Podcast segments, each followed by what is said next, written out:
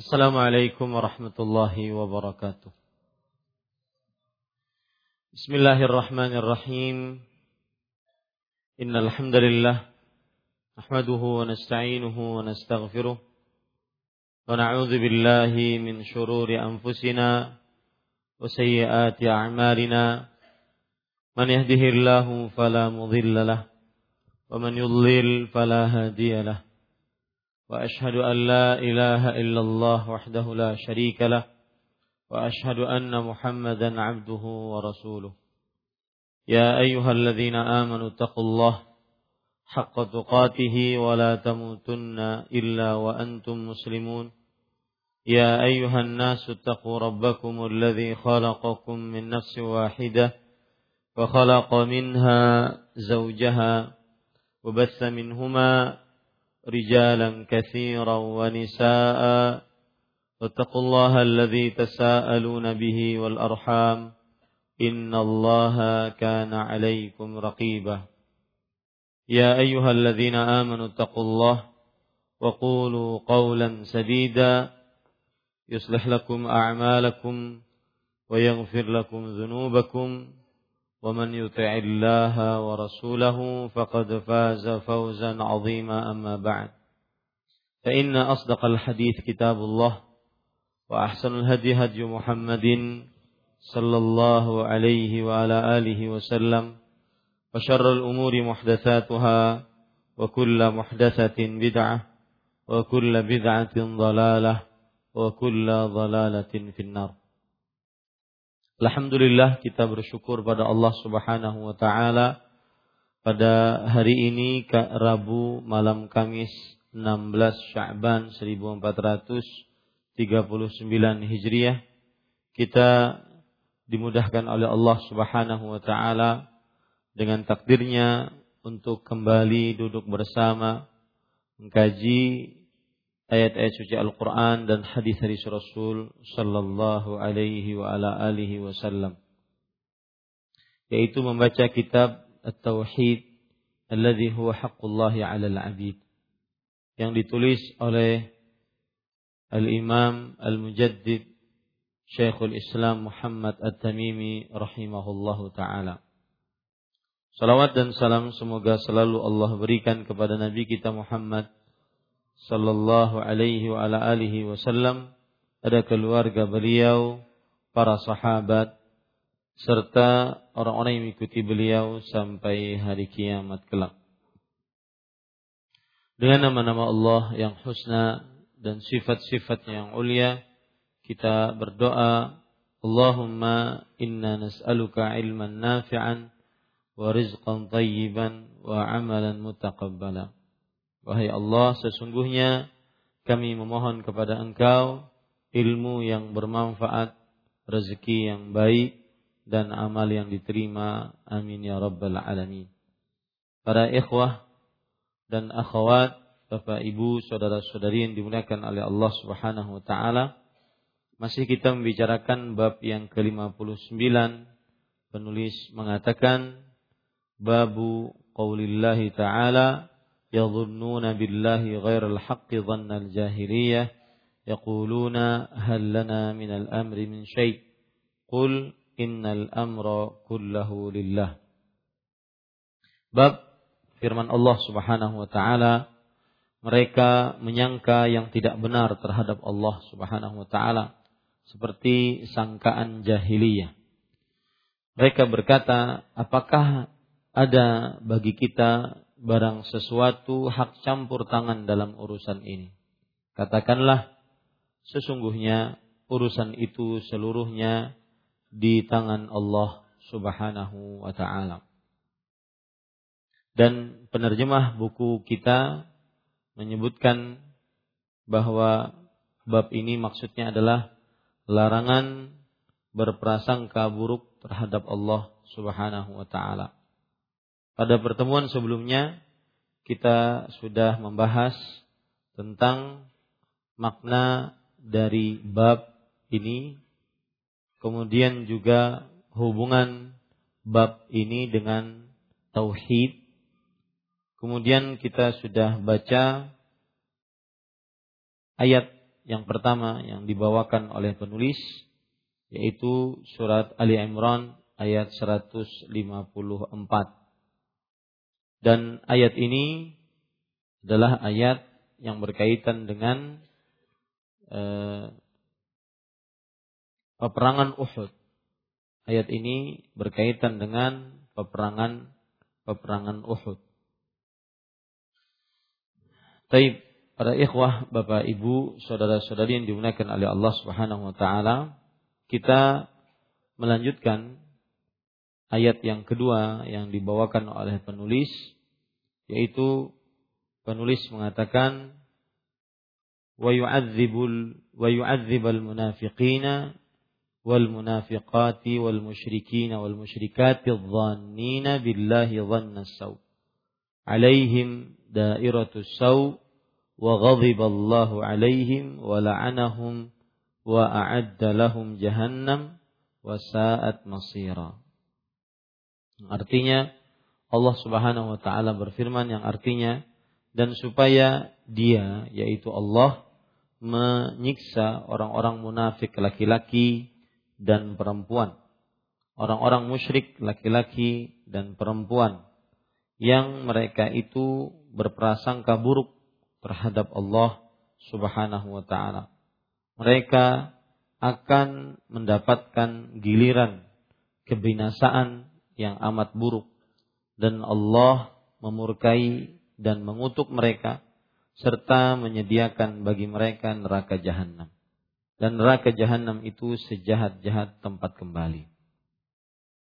Para yang dirahmati oleh Allah Subhanahu wa taala, pada pertemuan sebelumnya kita sudah membahas tentang ayat yang pertama dan pada ayat yang pertama tersebut adalah bahwa orang-orang munafik mengira kepada Allah Subhanahu wa taala dengan perakiraan yang buruk mengira bahwasanya Allah Subhanahu wa taala tidak mempunyai hikmah di dalam kejadiannya. Kenapa harus terjadi peperangan Uhud? Ya. Mereka mengira bahwasanya Allah Subhanahu wa taala tidak mempunyai hikmah di dalam penciptaannya.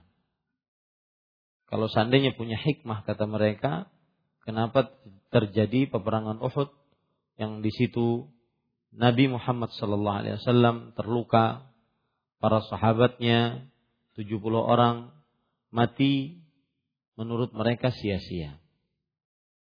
Inilah yang disangkakan buruk oleh orang-orang munafik bahwa Allah Subhanahu wa taala tidak memiliki hikmah di dalam penciptaannya.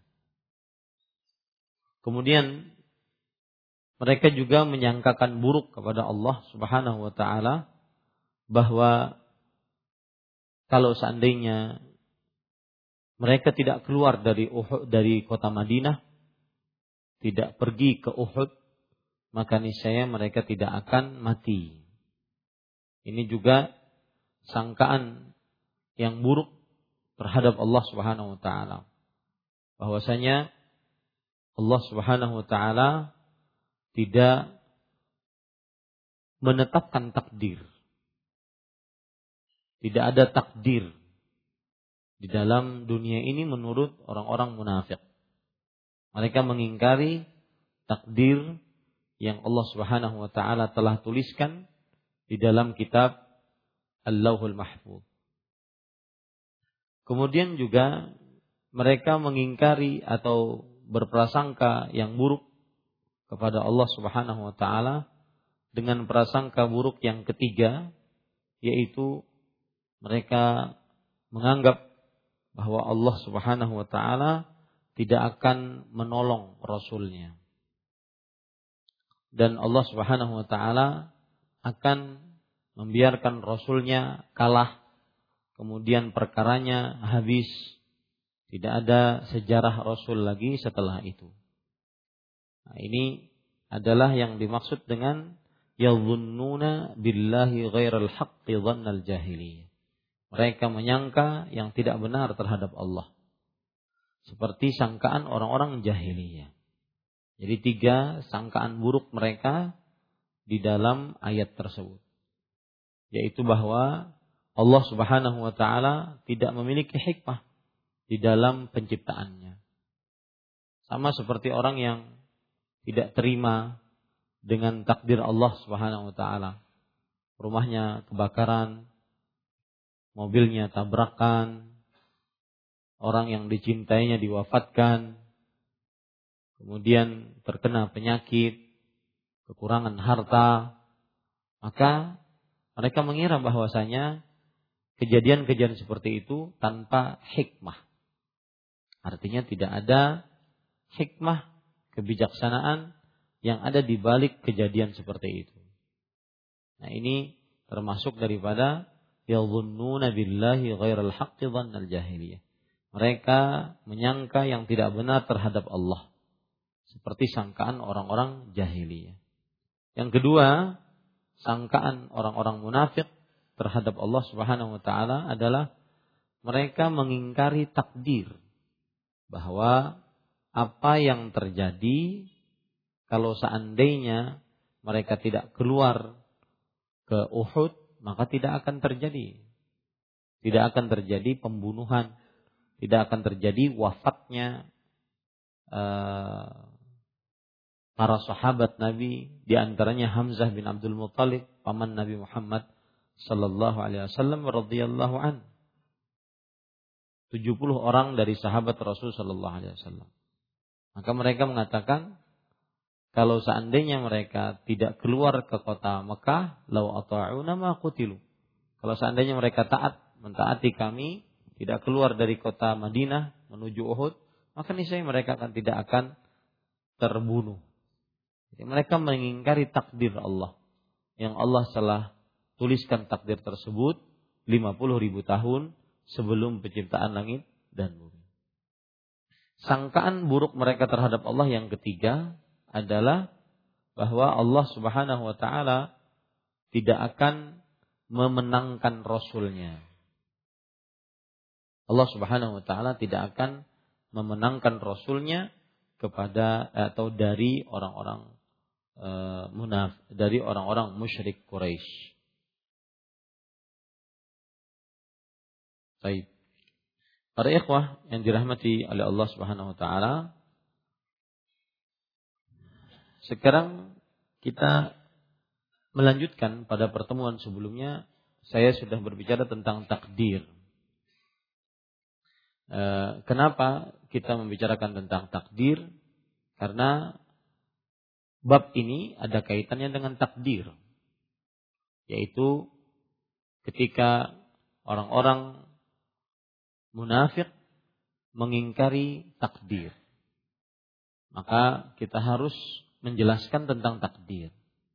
Dan pada pertemuan sebelumnya saya sudah menyebutkan bahwa e, termasuk pendahuluan beriman kepada takdir meyakini takdir itu adalah sirrullahil maktum. Meyakini bahwa takdir itu adalah rahasia Allah yang tersembunyi sebagaimana perkataan ulama-ulama salaf. Tetapi e, bukan tetapi karena takdir itu adalah rahasia Allah yang tersembunyi, maka terkadang hikmah dari takdir tersebut ada yang kita ketahui dan ada yang tidak kita ketahui. Hikmah dari takdir tersebut hikmah dari takdir penyakit, hikmah dari takdir kekurangan harta, hikmah dari takdir diwafatkannya orang-orang yang dicintai, hikmah dari takdir e, mendapatkan musibah, ada yang kita ketahui. Ya. Nah, ini para ikhwan dirahmati oleh Allah Subhanahu wa taala. Yang kita ketahui kita bersyukur kepada Allah. Yang tidak kita ketahui berarti itu ujian dari Allah Subhanahu wa taala. Kemudian para ikhwan dirahmati oleh Allah Subhanahu wa taala, eh, takdir tersebut yang harus kita yakini juga bahwa semuanya sesuai dengan apa yang telah ditakdirkan. Semuanya terjadi sesuai dengan apa yang telah ditakdirkan. Semua terjadi sesuai dengan apa yang telah dimudahkan sesuai dengan takdirnya. Kullun muyassarun lima khuliqalah. Segala sesuatu dimudahkan sesuai dengan apa yang ditakdirkan untuknya. Ini hal-hal yang kita harus yakini. Kemudian berbicara masalah takdir sebagai pendahuluan juga bahwa akal itu seperti panca indera panca indera lainnya. Akal seperti mata. Mata terbatas untuk melihat yang di balik dinding ini. Maka begitu juga akal akal terbatas untuk mengetahui apa yang akan terjadi atau untuk mengetahui hikmah dari sesuatu yang telah terjadi. Ya. Maka pada saat itu kalau seandainya akal kita tidak sanggup untuk mencerna, maka kita diamkan saja. Itu tugas kita dengan akal terhadap takdir. Apabila akal kita tidak sanggup untuk mencerna, maka diamkan saja. Yang penting kita mengimaninya. Seberapapun cerdasnya akal manusia, tingginya IQ seseorang, maka tidak akan bisa mengetahui seluruh hikmah dari takdir-takdir Allah Subhanahu wa taala. Maka pada saat itu para ikhwan yang dirahmati oleh Allah, kita ketika berhadapan dengan takdir hanya memahami sesuai dengan akal kita. Yang tidak masuk ke dalam akal kita, maka kita diamkan. Kemudian pada pertemuan sebelumnya saya sudah menyebutkan tentang takdir. Sekali lagi kenapa kita masuk ke dalam takdir? Karena orang-orang munafik mengingkari takdir. Ketika Nabi Muhammad sallallahu alaihi wasallam Eh, terpukul mundur di peperangan Uhud. Sahabat Nabi banyak yang meninggal, sekitar 70 orang meninggal. Maka orang-orang munafik mengingkari takdir. Mereka mengatakan, kalau seandainya kita tidak keluar ke kota eh, ke daerah Uhud, maka niscaya kita tidak akan mati. Ini namanya pengingkaran terhadap takdir. Alangkah indahnya kalau mereka mengatakan qadarullah wa masya'afa'al.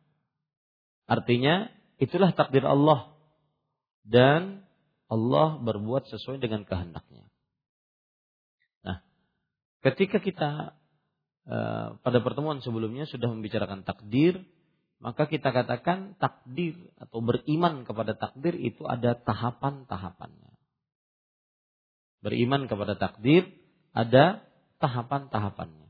Tahapan yang pertama meyakini bahwa semua yang terjadi Allah Subhanahu wa taala mengetahuinya. Baik yang sudah terjadi atau yang sedang terjadi atau yang akan terjadi bagaimana terjadinya Allah Subhanahu wa taala mengetahuinya. Allah Subhanahu wa taala berfirman wallahu bikulli syai'in alim.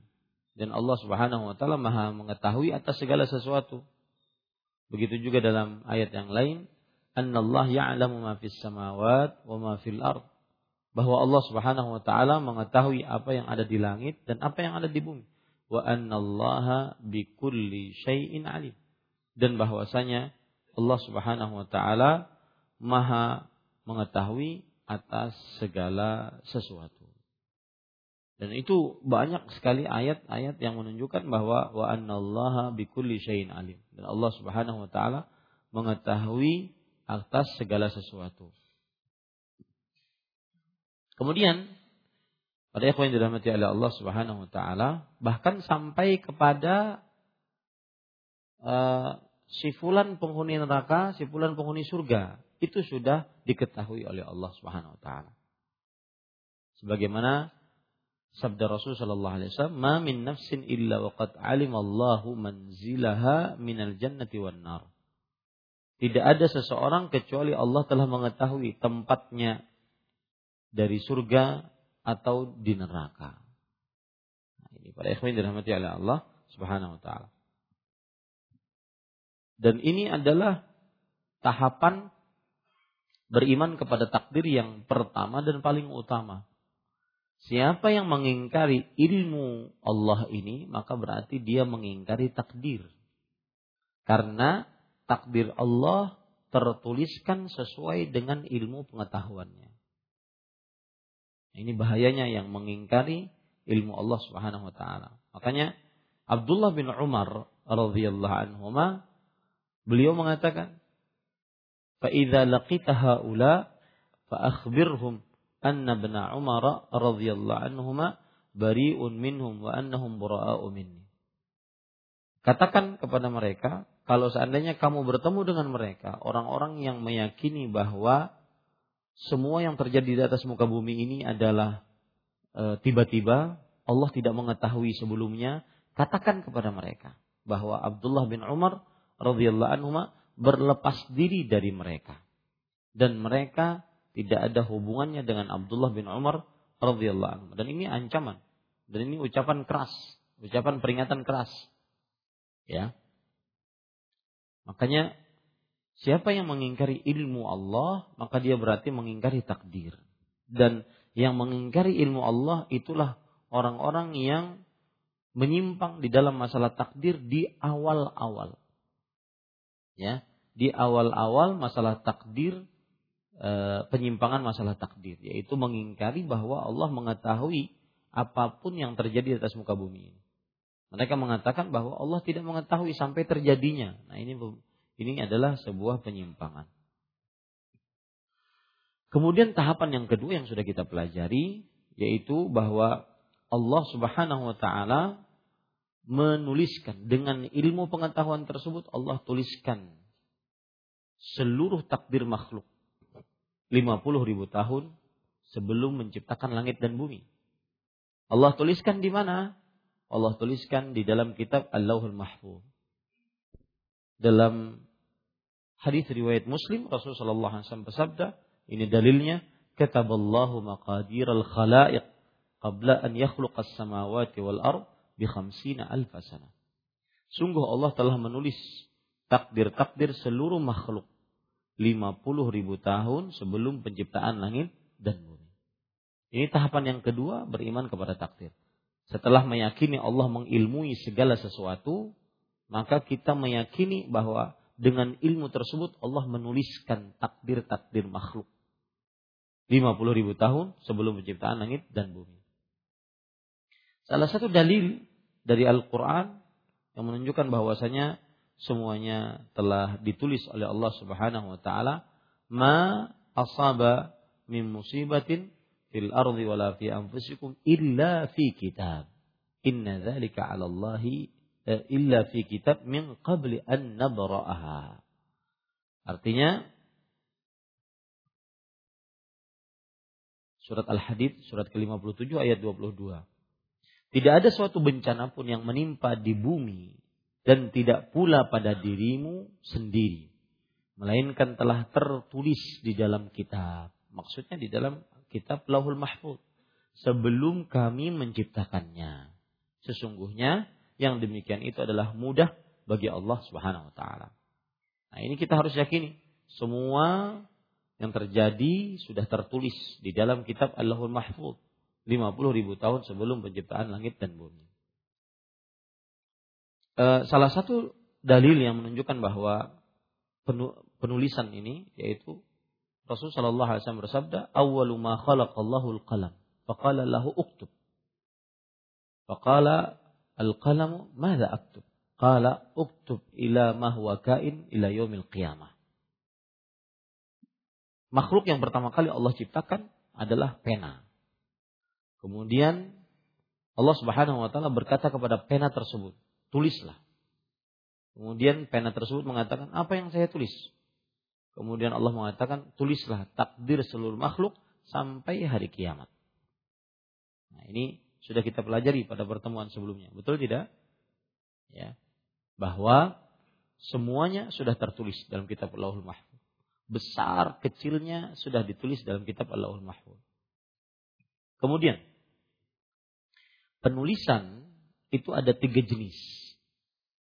Penulisan takdir ada tiga jenis. Penulisan takdir yang yang disebut dengan takdir azali. Takdir yang sudah mulai dari dulu. Azali. Tidak ada awalannya. Azali. Itulah yang ditulis oleh Allah Subhanahu wa taala di dalam kitab Allahul Mahfuz. Takdir azali. Yang kedua yaitu takdir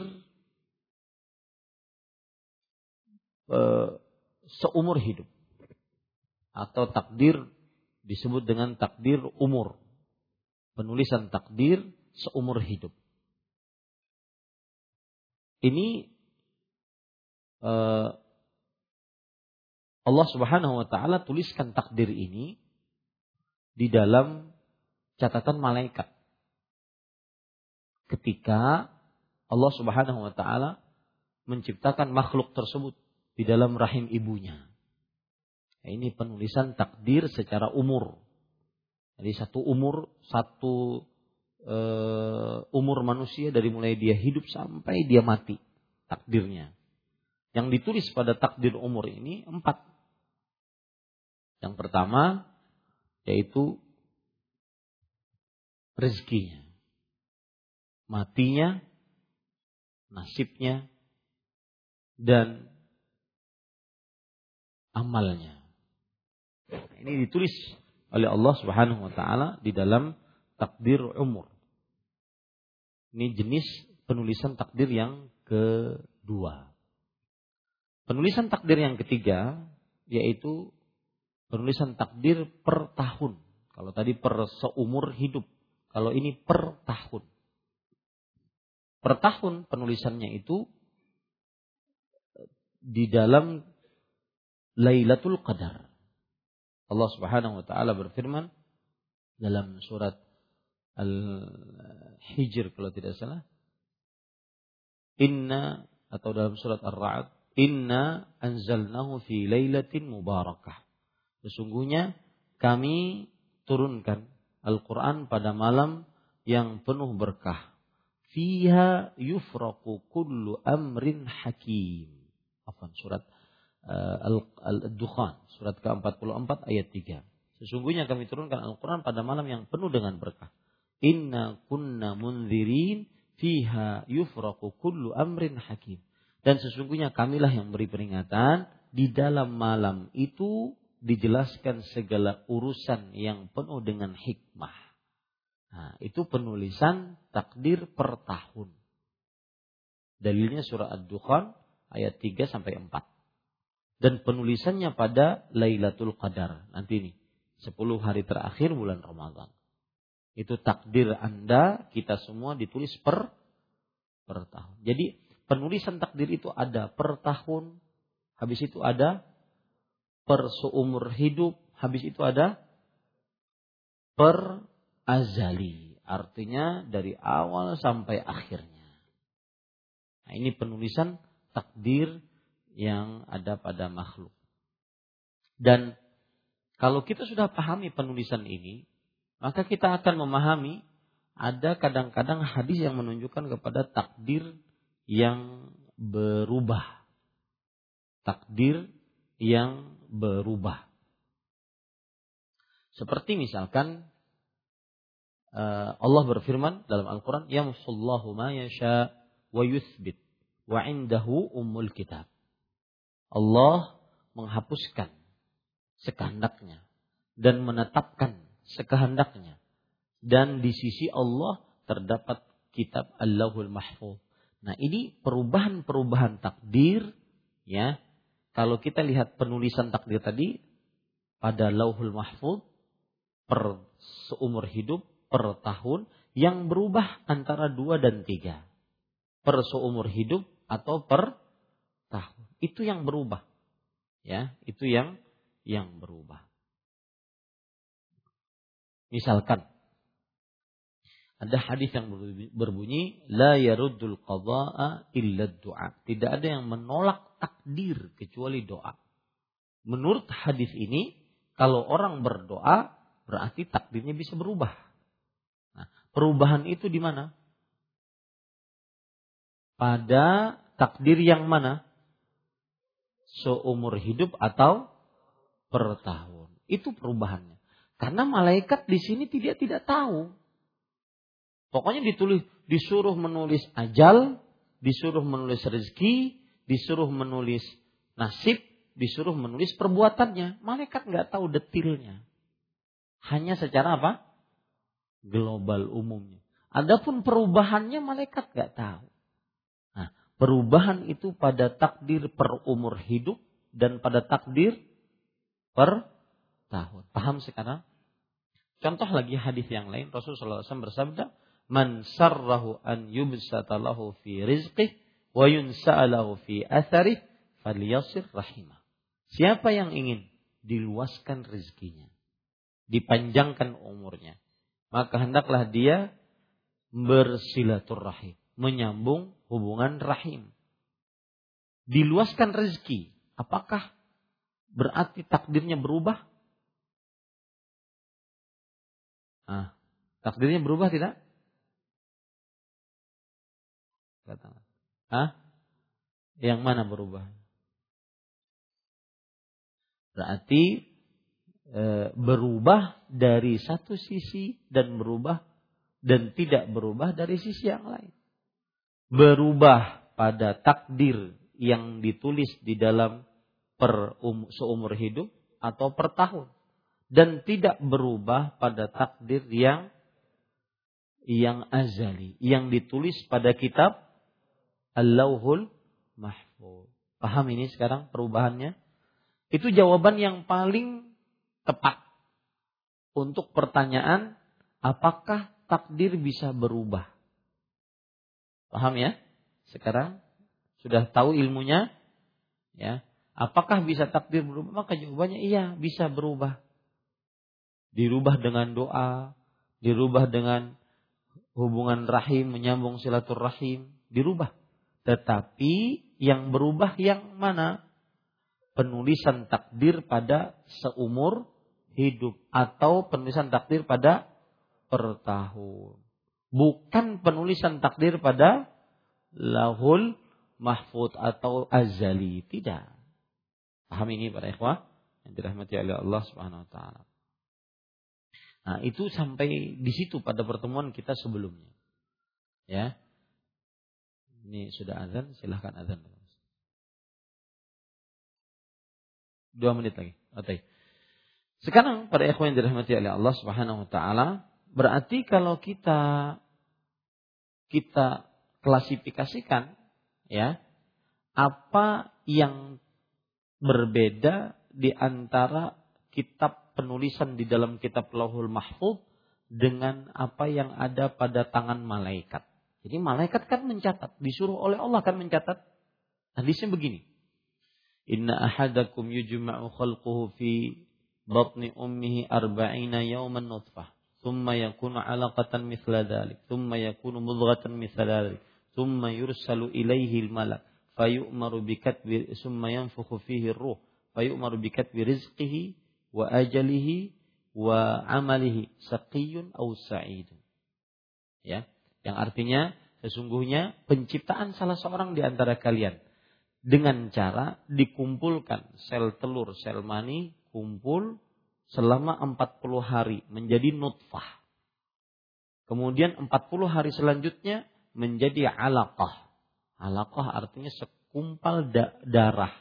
40 hari selanjutnya, hari yang ke-120 menjadi mudghah, segumpal daging. Lalu datang malaikat diutus oleh Allah. Diperintahkan oleh Allah untuk meniup ruh padanya. Kemudian diperintahkan oleh Allah untuk menulis. Nah, ini penulisan jenis apa? Seumur hidup. Tapi penulisan malaikat cuma global. Menulis apa? Rizkinya. Dikatbi rizki.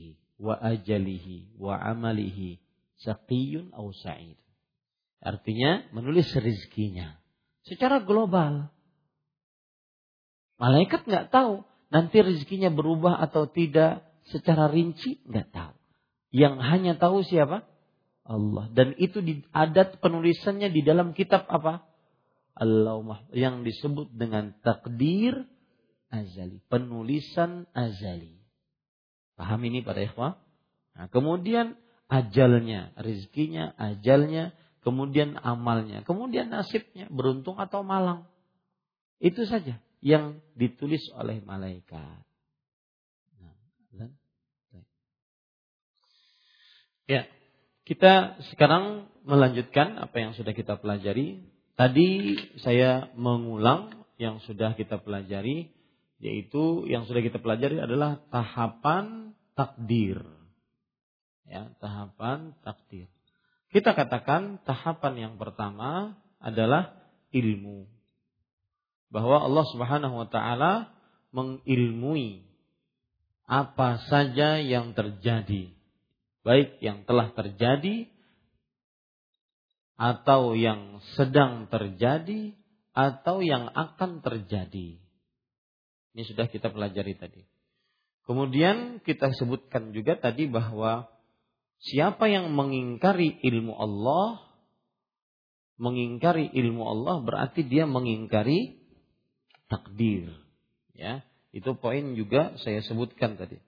Yang mengingkari ilmu Allah berarti mengingkari takdir.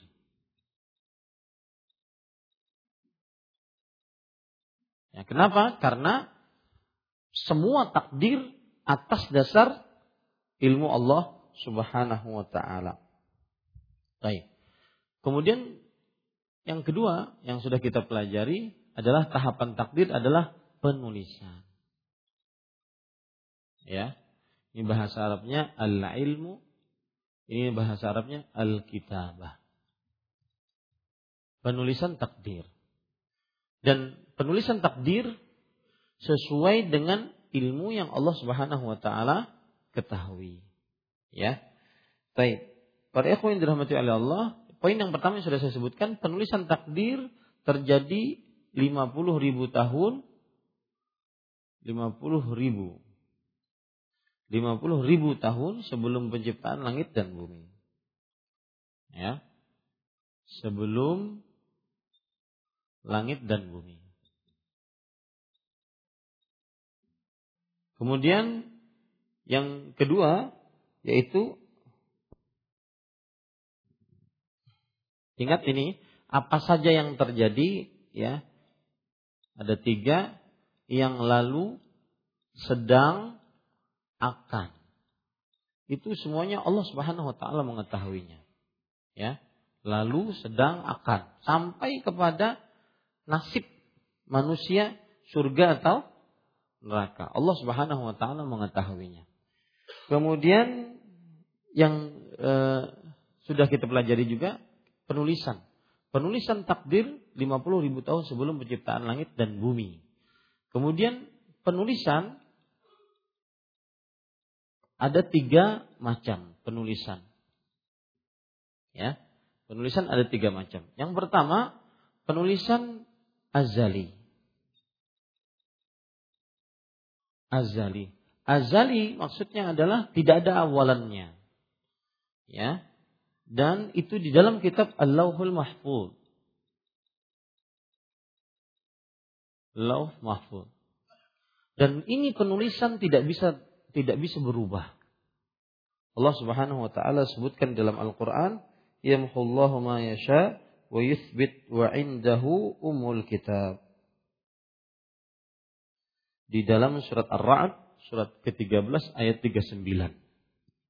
Ini surat Ar-Ra'd, surat uh, ke-13 ayat 39. Nah, kemudian di sana ada penulisan yang jenis kedua, penulisan seumur hidup.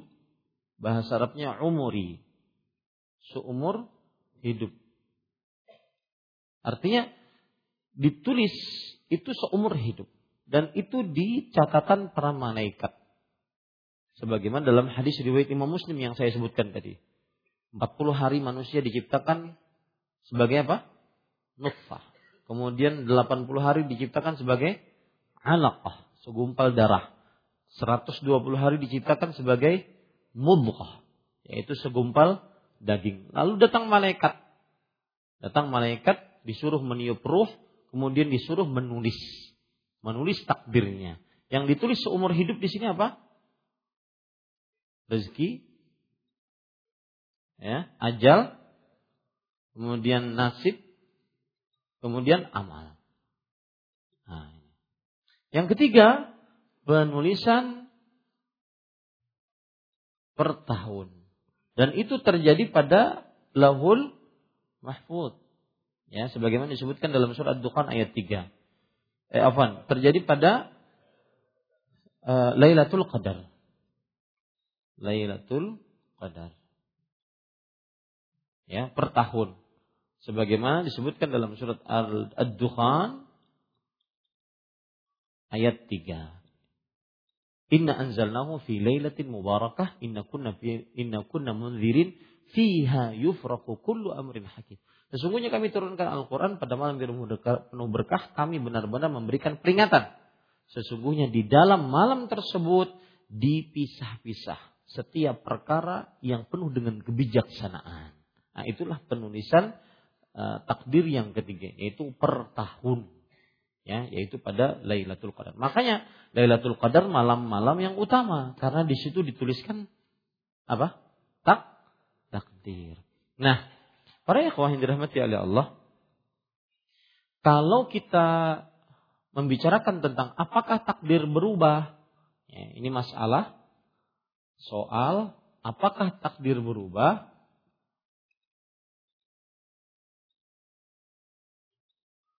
berubah maka pada saat itu ya kita akan bisa menjawab dengan perincian sebagai berikut.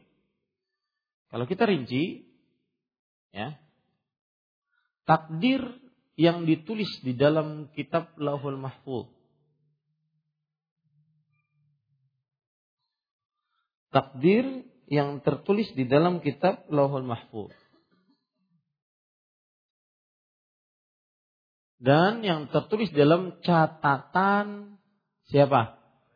Para catatan malaikat.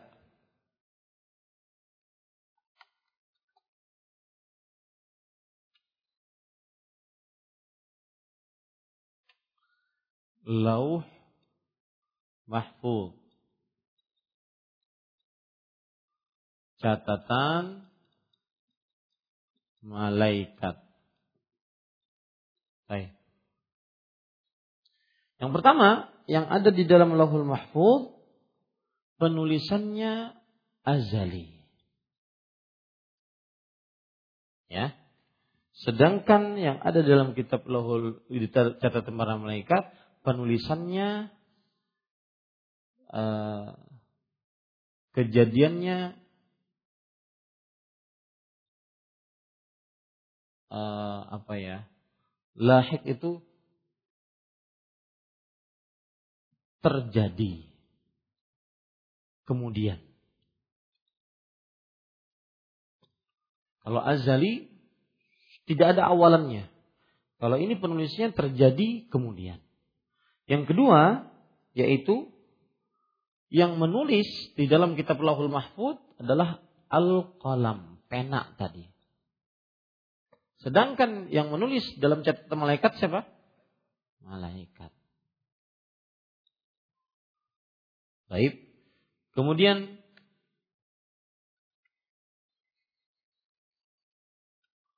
yang ketiga yaitu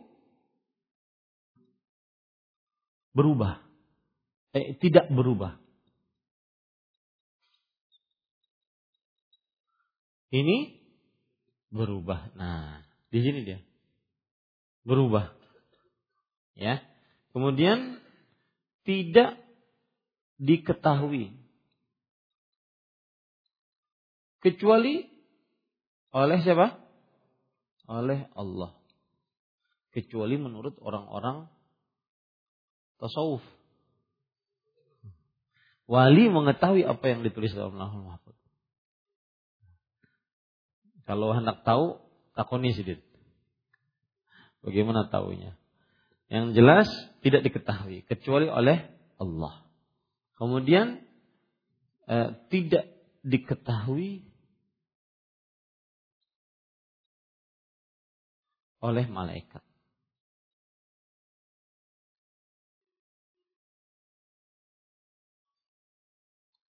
Apa? Diketahui maksudnya. Diketahui oleh malaikat. Nah, itu perbedaan antara ap, e, apa yang tertulis dalam kitab Allahul Mahfuz dan catatan malaikat. Ustaz catatan malaikat tadi yang mana? Yang ini nih. Per tahun dan seumur hidup. Ya. Itu yang menulis adalah malaikat. Nah, ketika kita membicarakan apakah takdir berubah? Iya, tetapi pada catatan malaikat. Ya. Apakah malaikat mengetahuinya? Iya. Tetapi akhir dari perubahan-perubahan tersebut malaikat tidak mengetahui karena itu tercatat di dalam kitab Lahul Mahfuz. Nah, sekarang sudah sudah paham ya masalah berubah-berubah takdir? Sudah paham? Angkat tangan yang belum paham. Jujur. Hah? Paham semua? Coba jelaskan.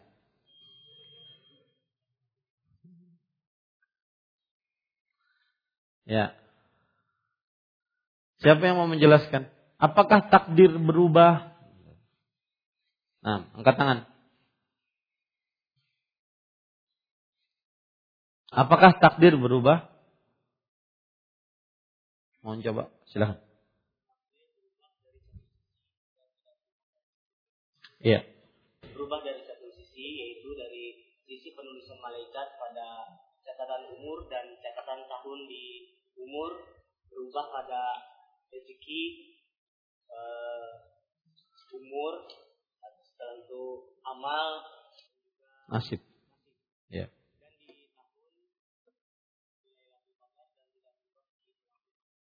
Ya.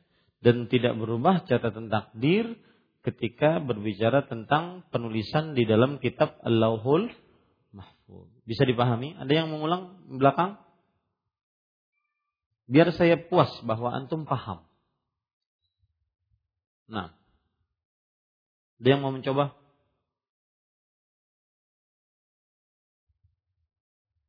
Kada berlanjut kita pun kada mencoba.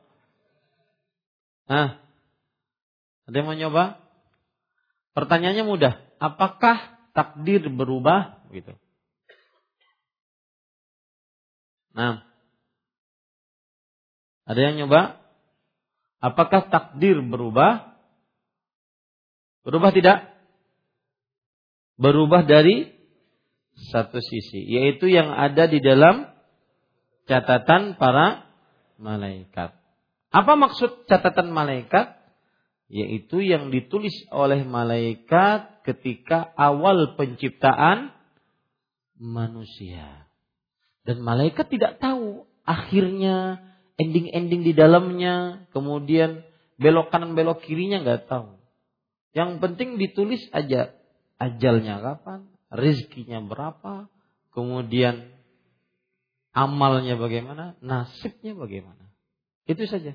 Adapun detil-detilnya, maka para malaikat tidak mengetahuinya. Nah, perubahan itulah yang ada terjadi pada pada lauhul eh, pada lauhul mahfuz ya. Adapun eh, pada catatan malaikat. Adapun lauhul mahfuz tidak berubah. Lahul Mahfud secara rinci-rincinya tidak akan pernah berubah. Sampai akhirnya tidak akan pernah berubah. Paham ini para ikhwah? Baik. Tahapan yang pertama tadi ilmu. Tahapan yang kedua adalah penulisan. Nah, sekarang kita membicarakan tahapan yang ketiga. Dari tahapan-tahapan takdir yaitu yang disebut dengan al-masyiah. Ini agak lama ya berbicara masalah takdir, tapi mudah-mudahan bermanfaat. Al-masyiah atau dalam bahasa Indonesia-nya kehendak. Bahasa Arabnya al-masyiah. Kehendak. Baik. Pembicaraan tentang kehendak, maka satu yang harus diyakini. Ini ke sini ya larinya biar cukup. Satu, segala apa pun yang terjadi atas kehendak Allah. Baik dan buruknya. Segala apa pun yang terjadi atas kehendak Allah. Baik atau buruknya.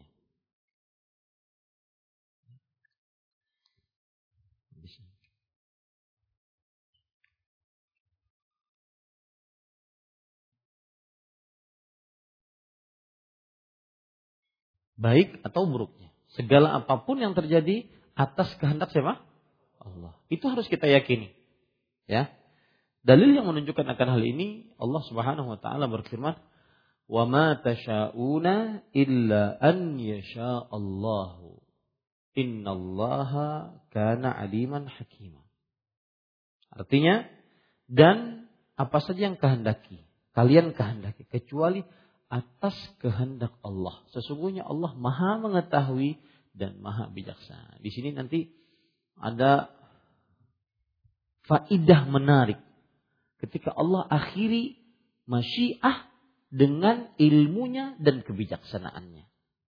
Innallaha kana aliman hakiman. Nanti bisa menjawab pertanyaan yang sering ditanyakan. Baik. Begitu juga itu dalil disebutkan oleh Allah Subhanahu wa taala dalam Al-Qur'an wa ma tasyaun illa an yasha Allah innallaha kana aliman hakima sebentar ayat.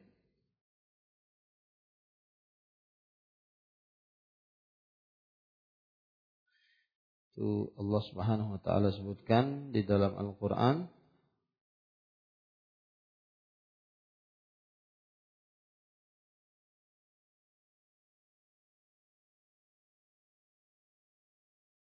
surat Al-Insan surat ketiga surat ke 76 ayat 30.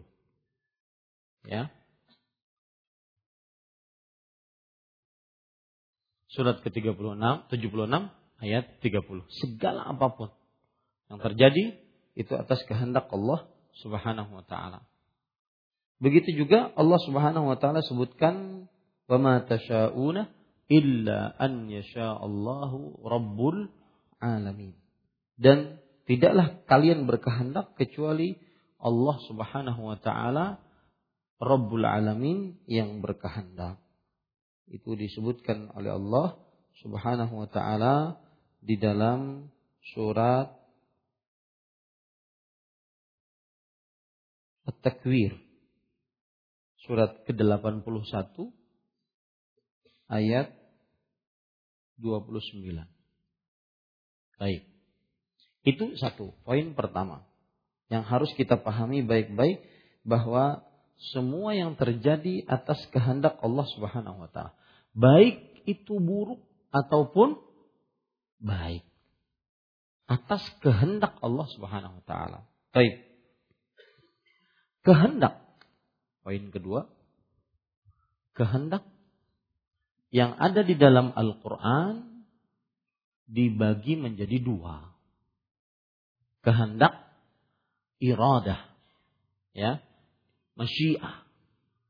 Iradah atau masyiah yang ada dalam Al-Quran dibagi menjadi dua.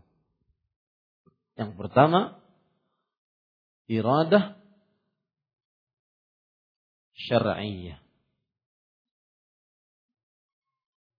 Yang kedua, iradah kauniyah.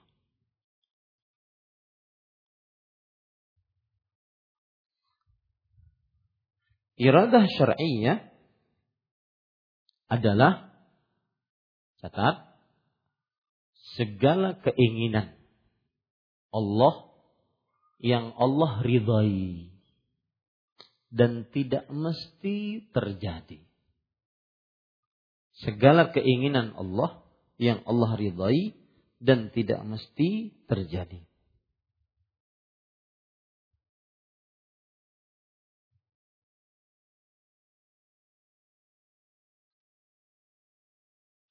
Misalkan di dalam Al-Quran Allah Subhanahu wa Ta'ala berfirman, Wallahu yuridu an yatuba alaikum. Allah menginginkan untuk memberikan taubat kepada kalian. Artinya Allah ingin kita bertobat. Kemudian, apakah semuanya bertobat? Tidak. Itu disebutkan oleh Allah surat An-Nisa surat keempat ayat 27.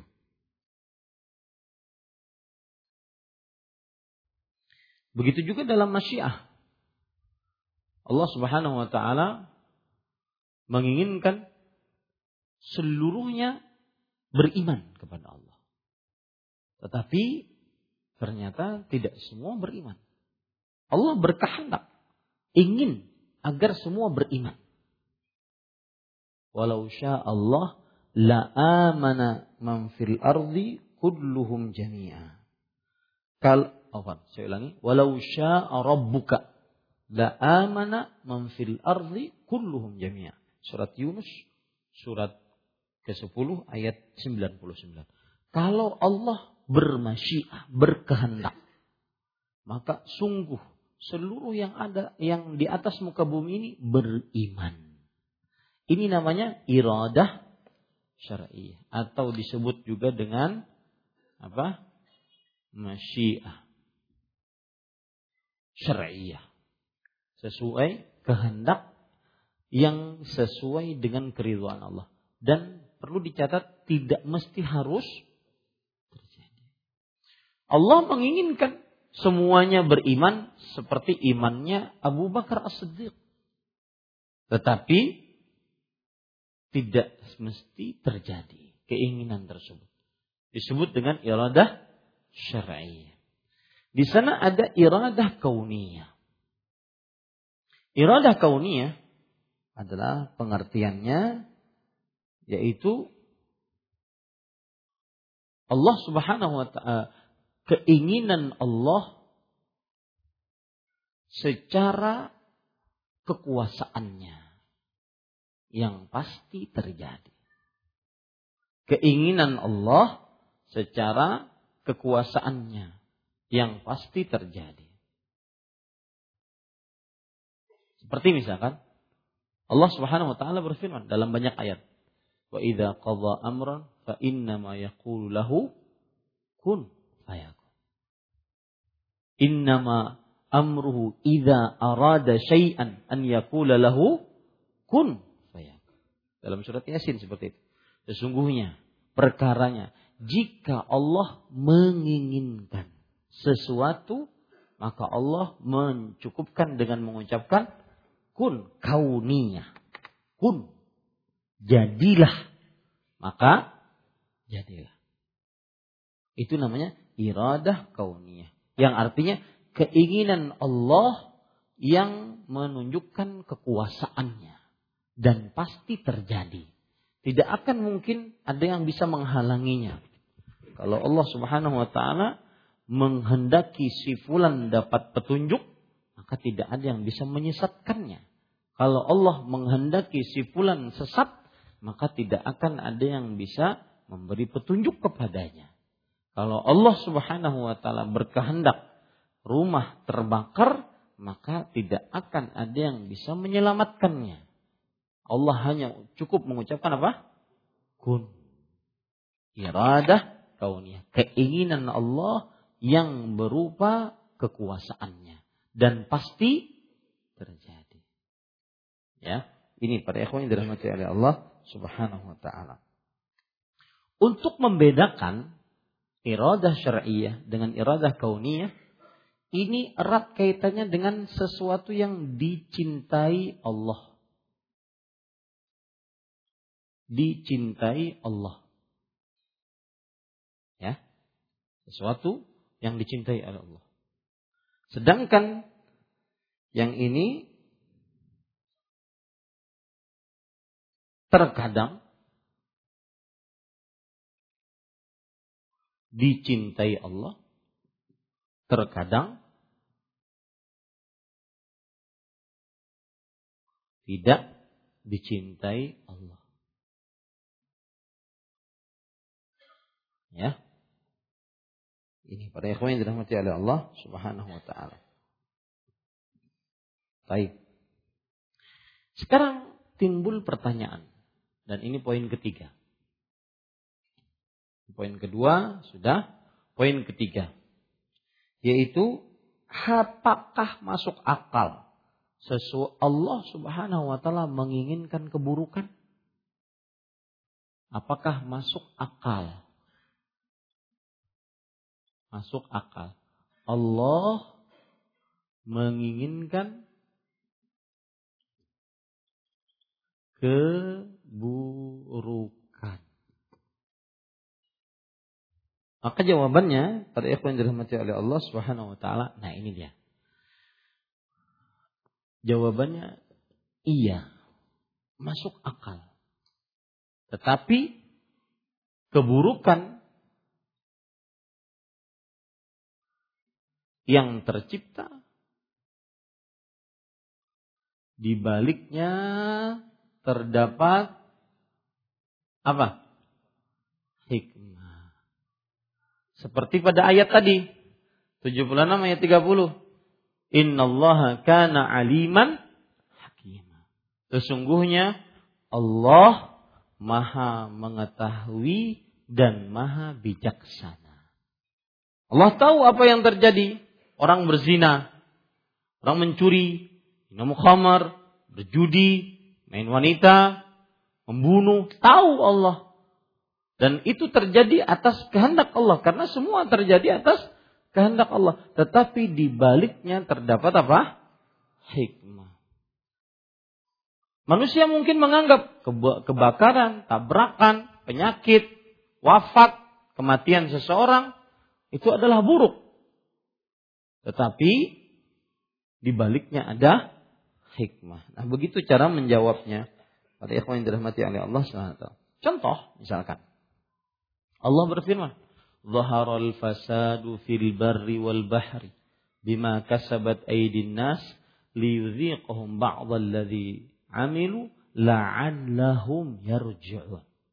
Telah nampak kerusakan di atas di lautan dan di daratan dengan sebab apa yang diperbuat oleh tangan manusia. Agar mereka merasakan atas perbuatan mereka. Agar mereka kembali. Lihat musibah yang Allah ciptakan musibah yang Allah ciptakan tujuannya apa? Agar manusia ber ada hikmahnya. Diberikan tsunami, diberikan apa lagi? Uh, uh, segala macam musibah, kebakaran, angin puting beliung, ya, agar mereka kembali kepada Allah Subhanahu wa taala. Itu tadi disebutkan oleh Allah dalam surat Ar-Rum surat ke-30 ayat 41. Ya. Ini dalilnya surat Ar-Rum ayat 30 eh, surat keempat surat ke-30 ayat 41. Jadi mungkin saja ya Allah Subhanahu wa taala menginginkan keburukan. Contoh orang sakit ya, buruk. Apakah itu keinginan Allah? Iya. Tapi dengan sakit tersebut kemudian dia akhirnya ber meminta kepada Allah. Akhirnya dia tahu dia lemah. Akhirnya dia tahu bahwa dia adalah makhluk Allah yang harus e, meminta kesehatan kepada Allah Subhanahu wa taala. Ini poin yang ketiga. Ya, para ikhwan yang dirahmati oleh Allah Subhanahu wa taala. Poin yang keempat yaitu al-khalqu. Tahapan yang keempat al-khalqu. Artinya penciptaan. Yang dimaksud dengan hal ini adalah seluruh apa yang terjadi itu dari ciptaan Allah. Termasuk di dalamnya perbuatan-perbuatan hamba. Itu ciptaan Allah Subhanahu wa taala. Yang keempat adalah al-khalqu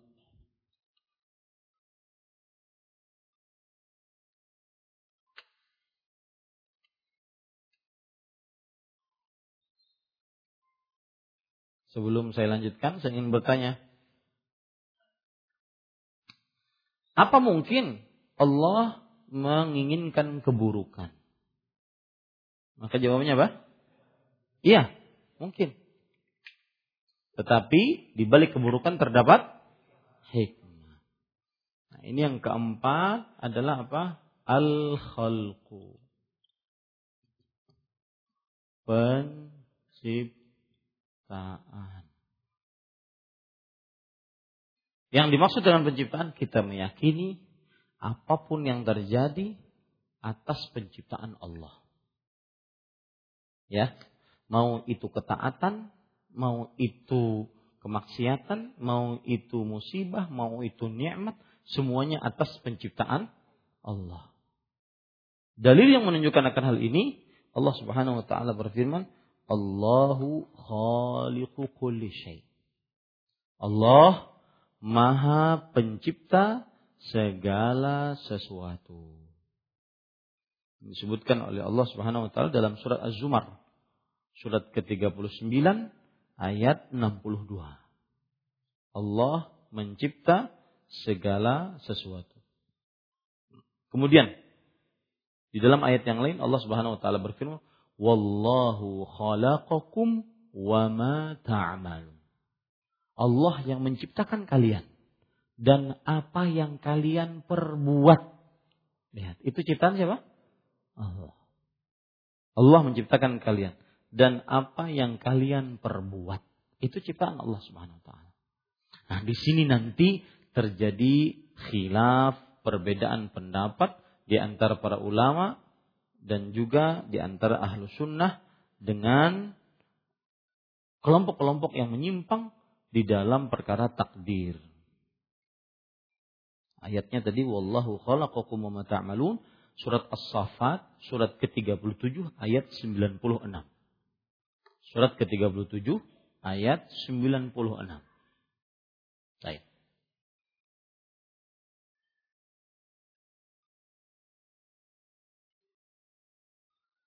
Eh, saya tidak terlalu cepat kan? Hah? Bisa dipahami maksud saya? Baik. Sekarang ahlu sunnah meyakini. Perhatikan baik-baik. Dicatat. Ahlu sunnah meyakini bahwa perbuatan-perbuatan hamba adalah ciptaan Allah. Ahlu sunnah meyakini perbuatan hamba adalah ciptaan Allah. Dan seorang hamba memiliki kekuasaan yang memberikan pengaruh. Jangan sampai salah catatannya ya. Seorang hamba memiliki kekuasaan yang memberikan pengaruh tetapi masih di bawah kuasa Allah. Saya ulangi. Saya ulangi. Ahlu sunnah meyakini bahwa perbuatan-perbuatan hamba adalah ciptaan Allah. Saya minum, ini ciptaan Allah.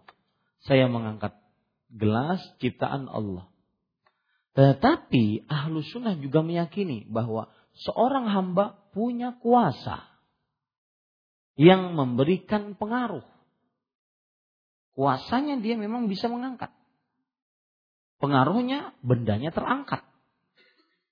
Paham ini? Tetapi kuasanya makhluk ini di bawah kehendak siapa? Begitu pemahaman ahlu sunnah. Saya ulangi sekali lagi. Ahlu sunnah meyakini bahwa perbuatan makhluk, perbuatan hamba adalah ciptaan Allah. Apa pun itu. Perbuatan hamba adalah ciptaan Allah. Mau yang baik, mau yang buruk, itu ciptaan Allah. Karena tidak semua tidak keluar dari ciptaan Allah Subhanahu wa taala. Allah berfirman tadi dalam surat As-Saffat, "Wa ma wallahu khalaqakum wa ma ta'malun." Allah menciptakan kalian dan apa yang kalian Orang-orang ahlu sunnah berkeyakinan bahwa perbuatan hamba adalah ciptaan Allah. Makhluk. Perbuatan hamba makhluk. Jadi ketika hamba mengangkat, ketika hamba menulis, ketika hamba berdiri, duduk, rebahan, itu ciptaan siapa? Allah. Tetapi ahlu sunnah pun meyakini bahwa hamba ini tidak seperti robot. Tapi dia punya kuasa yang bisa memberikan pengaruh. Dia punya kuasa. Ya, tidak seperti robot yang disetir oleh Allah Subhanahu wa taala, tidak. Paham sampai sini? Ya. Tetapi kuasanya hamba itu masih di bawah siapa? Kuasa Allah. Nah, ini. Para ikhwah yang dirahmati oleh Allah Subhanahu wa taala,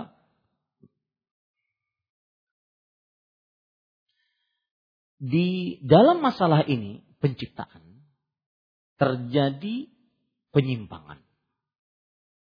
Kita tulis dulu ya, biar biar semakin dalam. Apa tadi yang kita tulis? Yang pertama apa? Semua yang terjadi atas ciptaan adalah siapa? Ciptaan Allah. Kemudian yang kedua apa? Hah? Seseorang nah, ahlu sunnah keyakinan ahlu sunnah terhadap keyakinan ahlu sunnah terhadap perbuatan hamba. Nah, ini yang jadi masalah ini nih, perbuatan hamba. Ya, nih, ini yang jadi masalah ini. Kalau ahlu sunnah meyakini perbuatan hamba itu adalah satu makhluk atau ciptaan Allah.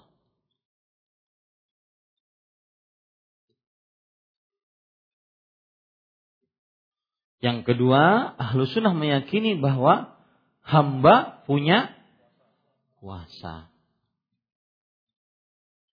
Kuasa yang memberikan pengaruh kuasa yang memberikan pengaruh atau bekas. Berpengaruh atau bekas. Artinya memang kuasanya itu penuh. Ya, saya nulis ini kuasa saya dan ada bekasnya, ada tulisannya gitu. Paham ini? Kuasa dan bekas. Ada bekasnya. Ada pengaruhnya. Kemudian Sunnah juga meyakini bahwa kuasanya makhluk di bawah kuasa Allah. Di bawah kuasa Allah. Nah, ini. Jadi yang kita bicarakan tadi, dari tadi, keyakinan ahlu sunnah tentang perbuatan hamba. Kita ini berjalan, kita ini duduk. Saya tadi-tadi memil, melihat, berbicara. Itu yang dibicarakan dari tadi. Maka yang kita bicarakan, perbuatan saya dari tadi itu adalah ciptaan siapa? Allah. Tetapi ketika saya berbuat itu, saya punya kuasa dan kuasanya memberikan apa? Bekas, pengaruh. Itu akan bermanfaat nanti ketika kita mempelajari taib. Ada orang berzina. Ciptaan siapa? Allah. Berarti kata kita, kata kata dia, jangan disalahin dong ciptaan Allah. Ya, Jangan disalahin dong ciptaan Allah. Maka kita jawab, meskipun itu ciptaan Allah, tapi manusianya punya kuasa dan kuasanya memberikan pengaruh.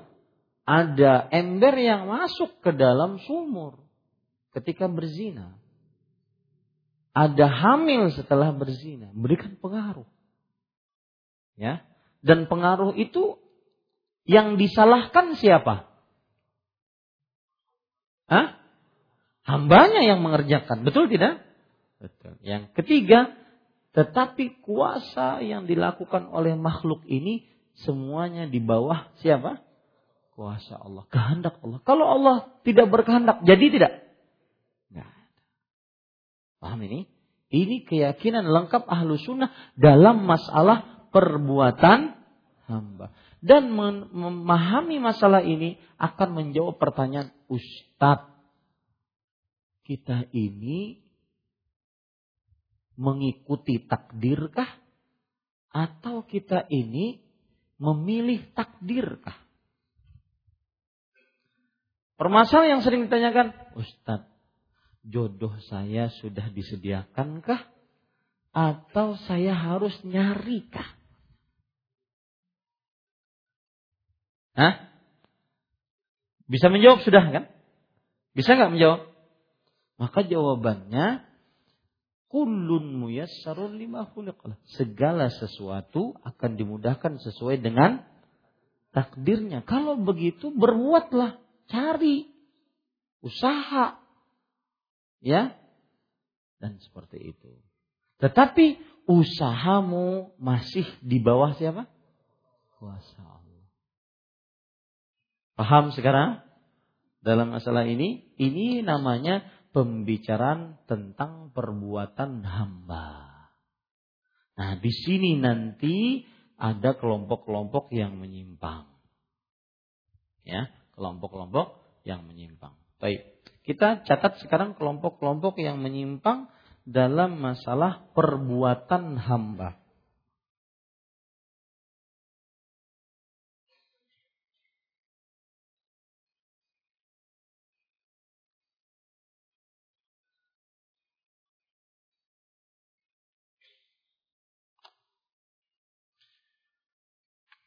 Yang pertama, permasalahan pertama penyimpangan dalam perbuatan hamba atau dalam masalah dalam masalah perbuatan hamba. Ya. Ahlu sunnah selalu di tengah. Dengan tadi yang sudah kita pelajari.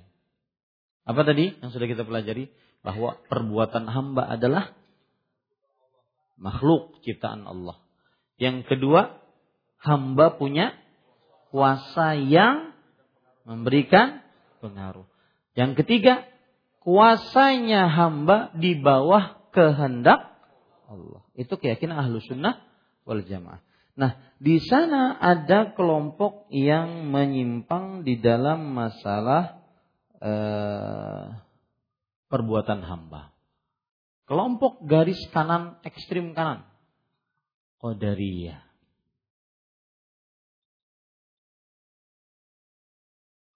Yang mengatakan bahwa perbuatan hamba perbuatan hamba tidak makhluk.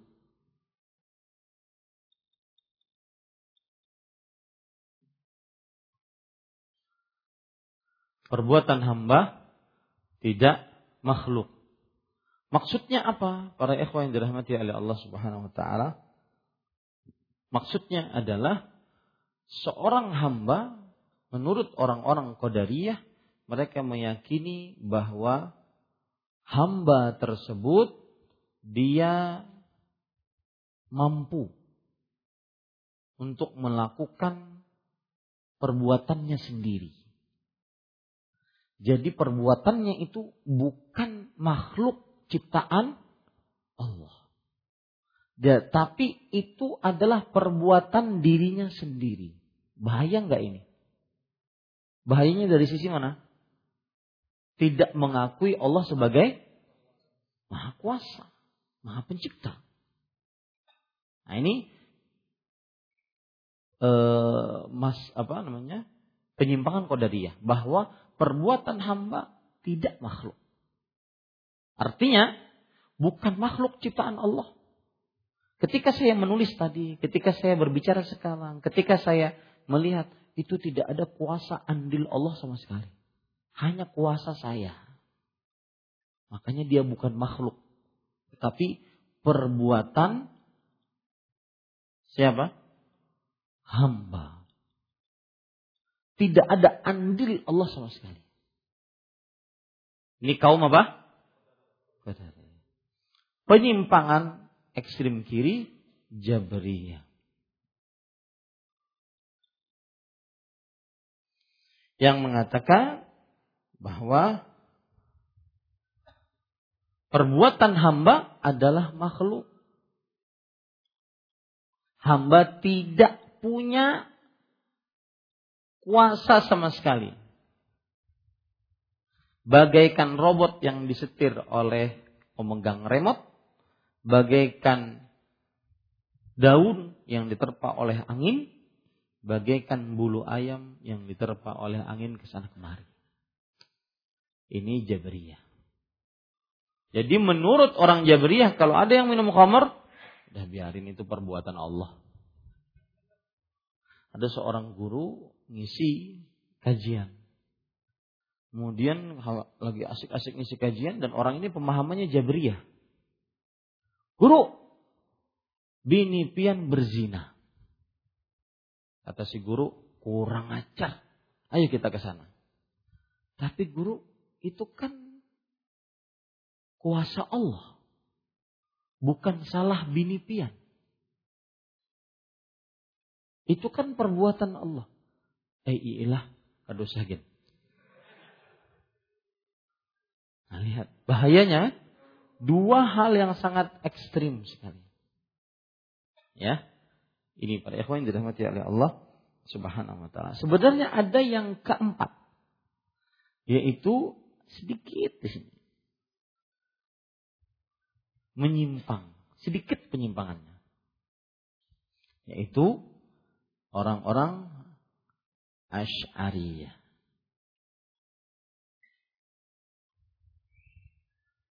yang mengatakan bahwasanya perbuatan hamba adalah makhluk sama seperti ini cuma hambanya punya kuasa tetapi tidak memberikan bekas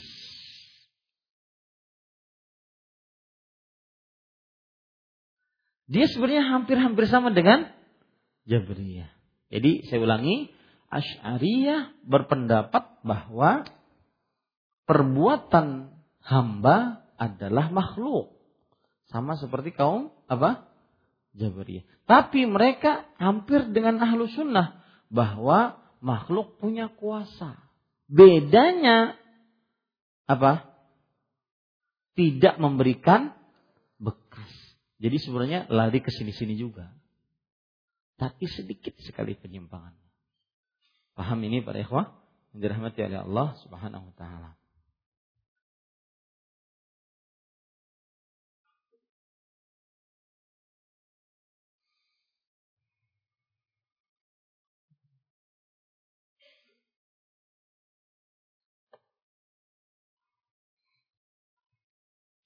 Terakhir,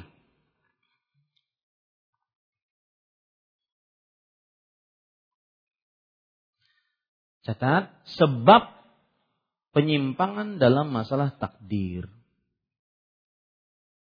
Sebab penyimpangan dalam masalah takdir.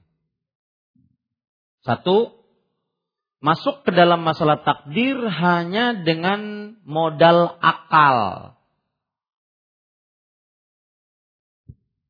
Dan tidak menyatukannya dengan dalil.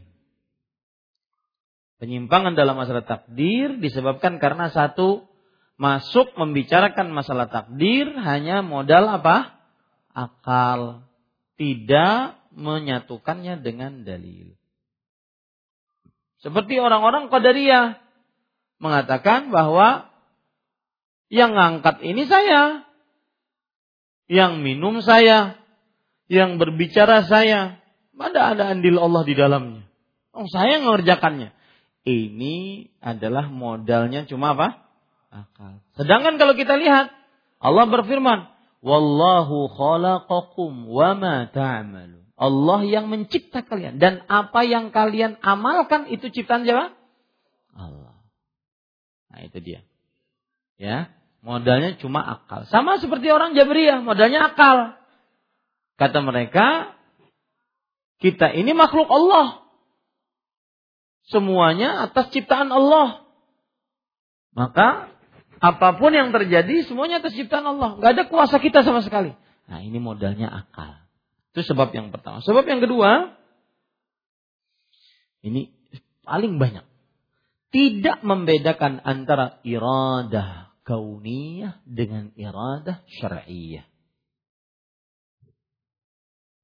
Sebab penyimpangan yang kedua dalam masalah takdir tidak membedakan antara iradah kauniyah dengan iradah syar'iyah.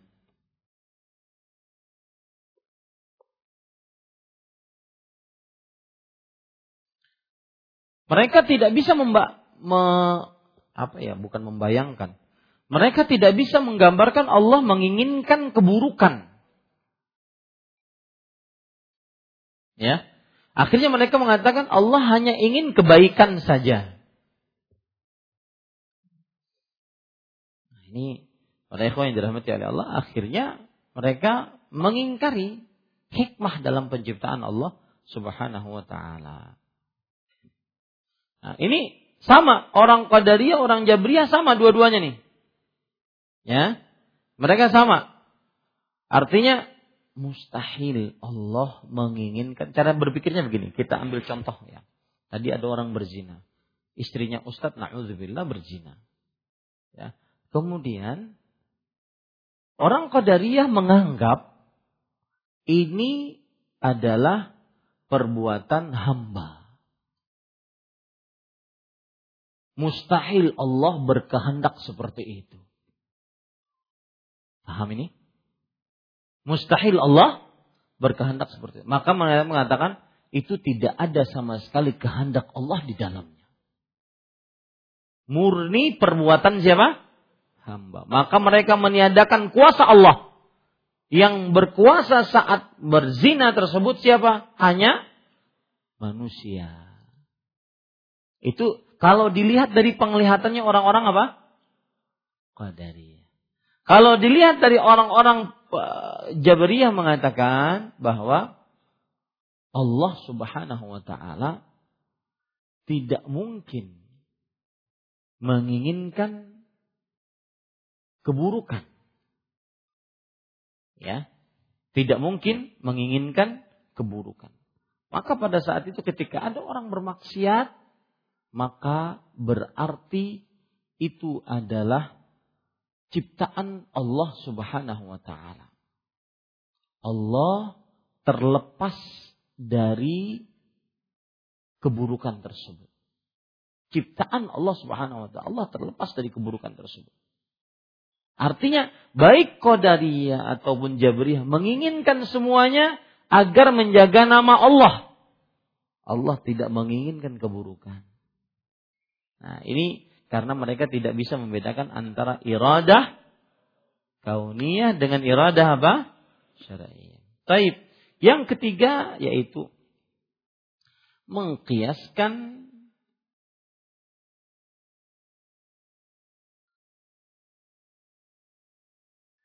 eh, mengkiaskan antara sang pencipta dengan makhluk.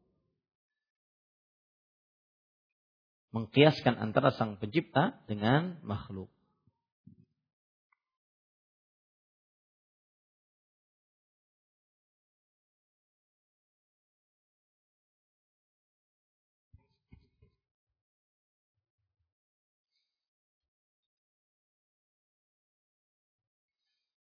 Uyuh lo belajar lo.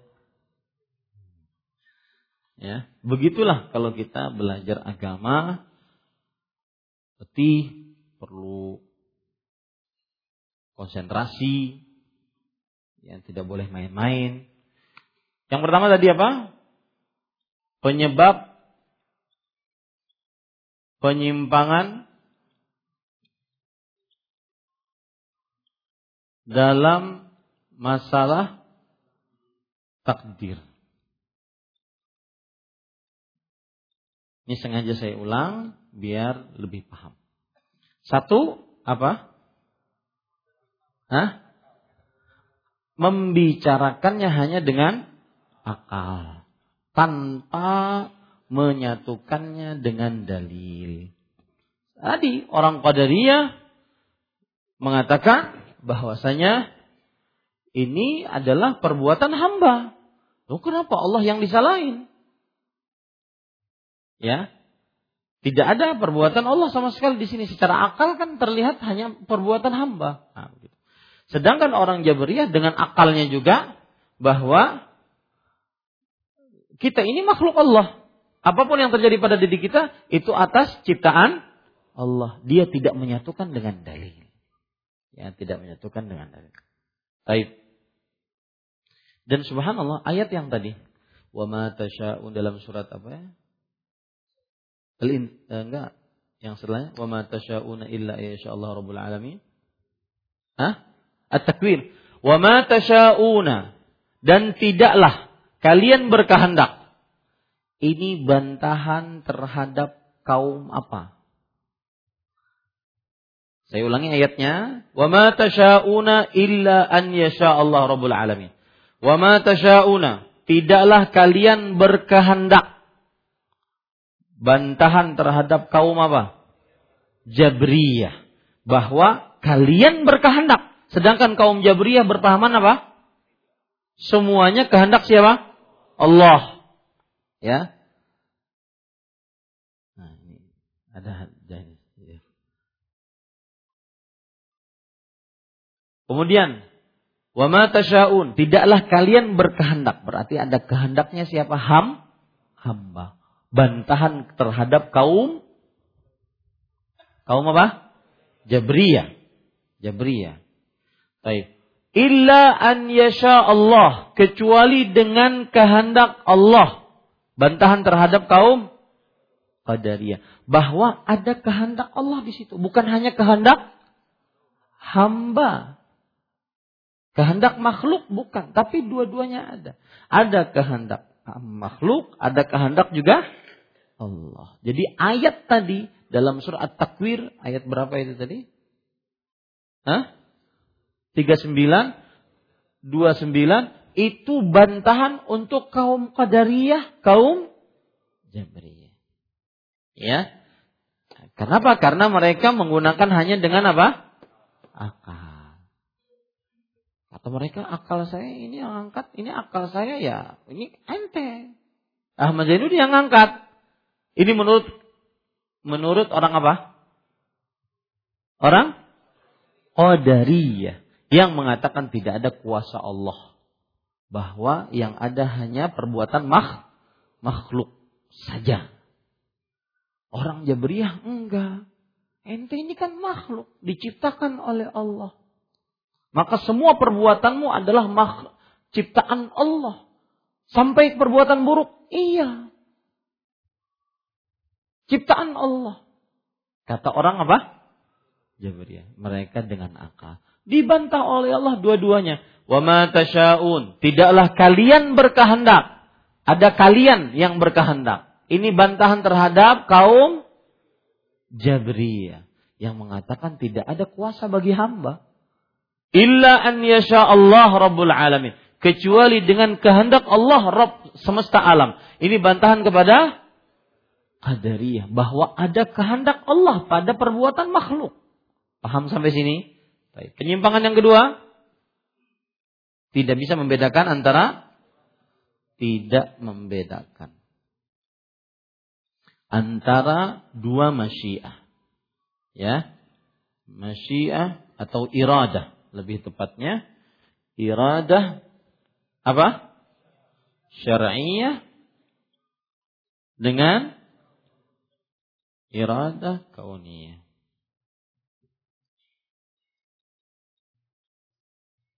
Hmm.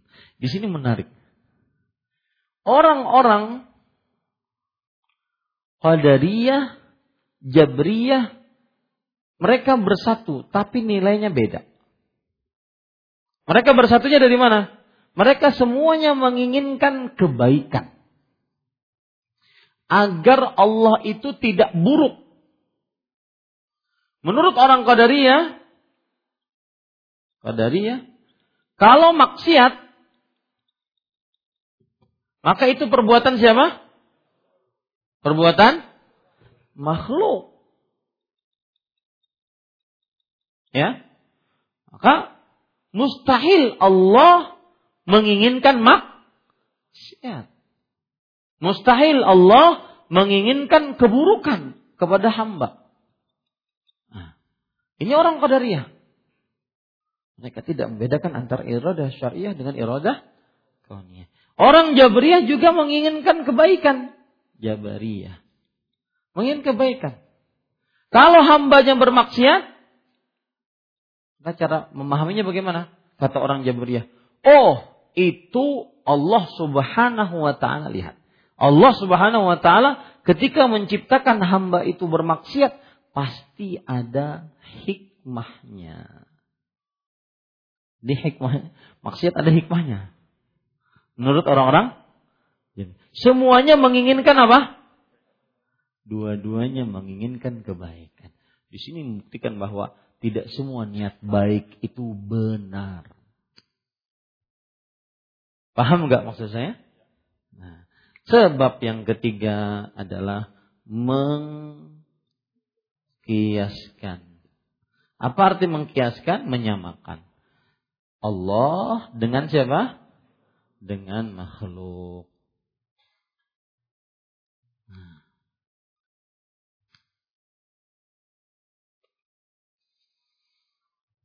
Itu pelajaran takdir yang kita pelajari dua tahun kuliah.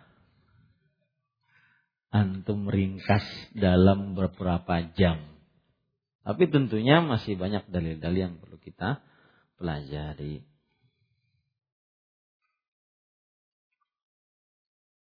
Paham ya? Para ikhwah? Baik. Ustadz kenapa lari kepada takdir? Tadi karena mereka orang-orang munafik mengira, menyangka Allah dengan sangkaan yang buruk. Sangkaan buruk ini di antaranya mengingkari takdir. Kalau seandainya kita tidak keluar dari Madinah, maka kita tidak akan ma mati. Maka Allah menjawab, kalau seandainya kalian tetap di tempat tinggal kalian, tetapi ditakdirkan oleh Allah mati di Uhud, maka kalian tetap akan keluar ke Uhud, mati di sana. Takdirnya sudah. Nah, makanya kita bicara takdir dari tadi panjang sekali. Ya. Makanya saya katakan ini bab saya pribadi sangat menyukainya. Kenapa? Karena ini salah satu bab yang berkaitan dengan akidah dan buah manisnya banyak tentang masalah takdir. Ya. Jadi pembicaraan kita belum bergerak dari situ saja. Baru dua ayat itu. Ya. Masih banyak wallahu alam wa sallallahu nabi Muhammad walhamdulillah rabbil alamin. Assalamualaikum warahmatullahi Bagaimana nasib bagi janin yang pada saat umur 160 hari meninggal keguguran masuk surga atau bagaimana? Sedangkan malaikat meniupkan ruh pada umur 120 hari di penulisan takdir tentang rezeki ajal nasib amal. Bagaimana rezeki ajal nasib amal tersebut? Baik, jawabannya sebagaimana yang ditanyakan kepada Rasul Shallallahu Alaihi Wasallam. Bagaimana nasib anak-anak orang-orang musyrik yang meninggal masih kecil? Maka kata Rasul SAW, Allahu a'lamu bima kanu amilin. Allah lebih mengetahui kalau seandainya mereka mengamalkan atau mereka hidup, Allah tahu nasib mereka. Maka pada saat itu, ya, kita kalau seandainya itu adalah anak-anak orang musyrik, maka kita katakan Allah lebih mengetahui apa yang akan mereka perbuat. Nasib mereka Allah lebih mengetahui. Adapun kalau seandainya dia adalah anak orang-orang muslim, maka pada saat itu anak-anak yang mereka mati saat di kandungan, ketika sudah ditiupkan ruh padanya, ataupun ketika masih kecil belum balik, maka pada saat itu semoga nanti di hari kiamat sebagai pemberi syafaat untuk orang tuanya. Karena disebutkan dalam hadis riwayat Abu Hurairah bahwa anak tersebut yang meninggal masih kecil akan menarik baju ujung baju kedua orang tuanya untuk memasukkan mereka ke dalam surganya Allah Subhanahu wa taala. Maka bersabarlah orang-orang yang diuji oleh Allah Subhanahu wa taala dengan uh, ujian tersebut. Wallahu alam. Bag uh, Assalamualaikum Waalaikumsalam Semoga Allah merahmati Ustaz Dan semoga yang mendoakan juga Dan juga seluruh kaum muslimin Apakah tabiat buruk Termasuk takdir yang dicatat malaikat Atau yang tertulis dalam lahul mahfud Bisakah tabiat tersebut tidak menurun ke keturunannya Maka jawabannya pada ikhwah di dalam agama Islam kita mengenal bahwa sifat manusia ada yang buruk yang ditabiatkan oleh Allah kepada manusia. Di antaranya suka putus asa, di antaranya suka tergesa-gesa, di antaranya suka uh, mengkufur terhadap nikmat Allah, di antaranya adalah suka berbuat zalim, di antaranya suka melakukan hal yang sia-sia. Ini sifat-sifat buruk yang ada pada diri manusia. Dan sifat-sifat buruk tersebut bisa berubah sesuai dengan usaha manusia tersebut. Ya, sesuai dengan usaha manusia tersebut. Maka kalau dikatakan apakah tabiat buruk termasuk takdir yang dicatat oleh malaikat atau yang tertulis dalam lahul mahfud, maka kita katakan di dalam Al-Quran sifat-sifat buruk disebutkan sebagai sifat tabiat seluruh manusia yang telah Allah takdirkan di dalam kitab Allahul Mahfud. Seluruh manusia mempunyai itu. Nah, tinggal bagaimana dia berinteraksi dengan sifat tersebut. Apakah dia manut dengan sifat tersebut ataukah dia berusaha untuk menolak sifat-sifat tersebut, ya. Wallahu alam. Bisakah tabiat tersebut tidak menurun ke keturunannya? Makanya eh, eh, jawabannya adalah sesuai dengan contoh orang tua kepada anaknya. Contoh orang tua kepada anaknya. Jika orang tua mencontohkan anaknya yang buruk, maka niscaya anaknya akan berbuat buruk. Allah berfirman dalam surat Ali Imran, "Dzurriyyatan ba'dhuha min ba'd." Keturunan akan mengikuti pokok keturunannya. Disebutkan di dalam tafsir As-Sa'di rahimahullah ya bahwa yushbihu fil khilqati wal khaliqah wal khaliqah ya. Keturunan akan menuruti di dalam akhlak dan ciptaannya.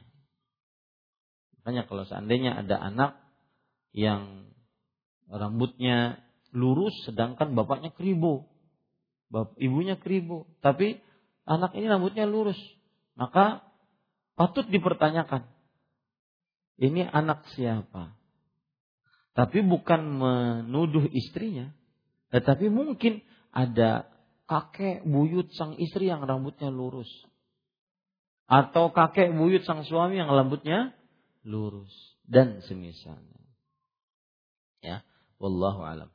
Manusia punya kuasa untuk menentukan takdirnya. Bagaimana caranya supaya manusia tidak salah memilih takdir. Nah ini perkataan bahaya.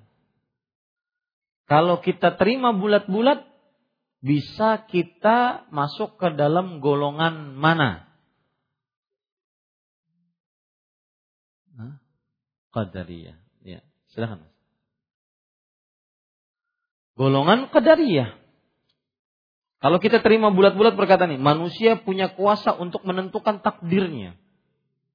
Ini tidak benar secara secara umum seperti itu nggak benar. Manusia punya kuasa dan mempunyai bekas terhadap perbuatannya. Tetapi kuasanya manusia di bawah kuasa Allah Subhanahu wa taala. Ya.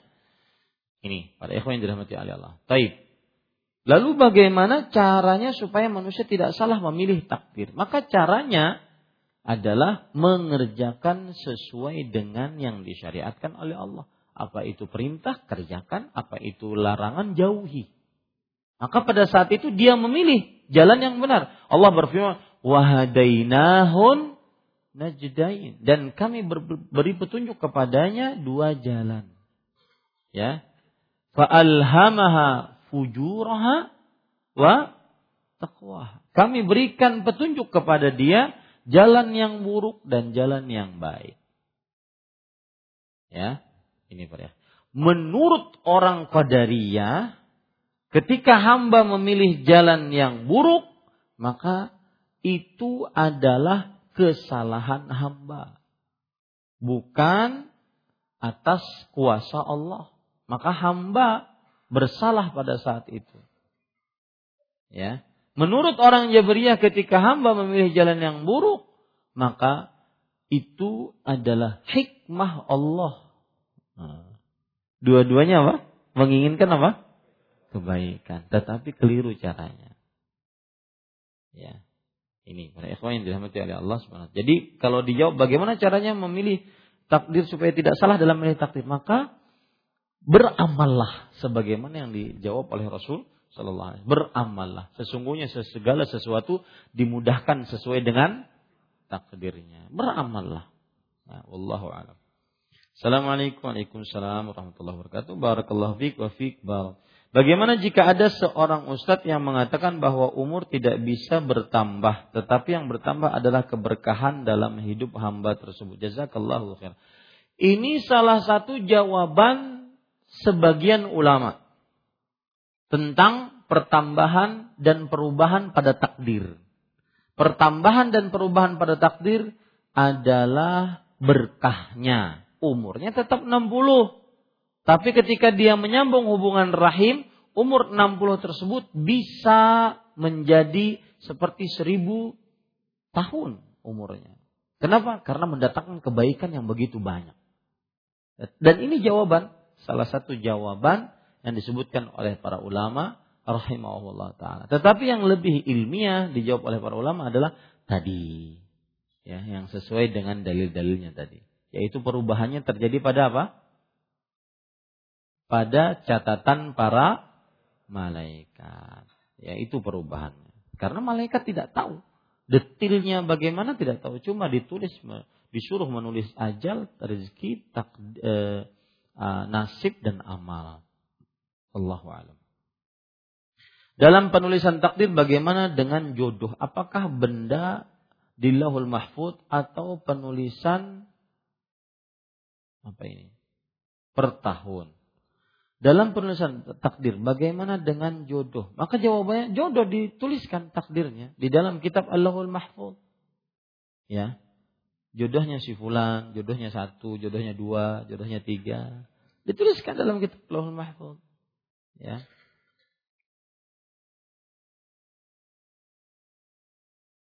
Apakah itu tertulis dalam Lauhul Mahfuz atau penulisan per tahun? Maka jodohnya tertulis dalam kitab Allahul Mahfuz. Ya, secara akhir, secara rinci tertulis dalam kitab Allahul Mahfuz. Wallahu alam. Assalamualaikum warahmatullahi wabarakatuh. Waalaikumsalam warahmatullahi wabarakatuh. Perbedaan antara pendapat ahlu sunnah dan asyariah mengenai perbuatan hamba adalah dalam hal memberikan bekas atau tidak. Bagaimana atau seperti apa contoh perbuatan hamba yang meninggalkan bekas dan perbuatan hamba yang tidak meninggalkan bekas? Adakah dalilnya? Begini, semuanya lari kepada akal. Ya, bahwa hamba ketika berbuat menurut ahlu sunnah dia meninggalkan bekas. Artinya hamba tersebut bertanggung jawab atas perbuatannya. Ketika dia minum khamar, maka dia bertanggung jawab atas perbuatannya. Ya. Adapun pendapat Asy'ariyah mengatakan bahwa ketika minum khamar, maka itu perbuatan hamba. Si yang minum khamar perbuatan hamba. Ya. Ya, ini dia agar lepas dari Jabriyah. Tetapi tidak memberikan bekas. Dalam artian itu pun kehendak siapa? Allah. Maka kalau orang ahlu sunnah mengatakan enggak. Itu perbuatan hamba dan dia bertanggung jawab atas perbuatan tersebut. Kenapa dia milih minum khamar? Padahal ada minum susu. Ada minum air. Ada minum sirup. Dan semisalnya. Paham ini para ikhwah? Itu bedanya. Dalilnya dalil tentang masyiah. Wa ma tasha'una illa an yasha Allahu rabbul alamin. Ya. Apakah makhluk yang pertama kali diciptakan apakah air, arus atau pena? Eh, berdasarkan beberapa dalil Rasulullah SAW bersabda awwalu ma khalaqallahu al-qalam. Yang paling pertama kali Allah Subhanahu wa taala ciptakan adalah pena. Kemudian setelah itu Allah mengatakan uktub. Tulislah. Adapun arus, adapun air juga ada kata-kata pertama. Tetapi yang lebih jelas adalah tentang pena. Dan ini masalah saya harus lebih baca lagi. Sudah lama tidak dibaca. Mungkin saya akan jawab pada pertemuan yang akan datang. Ini yang bisa saya sampaikan. E, terakhir sebelum saya selesaikan ada satu buku lagi tersisa. Sebutkan tiga sebab atau pertanyaannya agak sulit aja. Sebutkan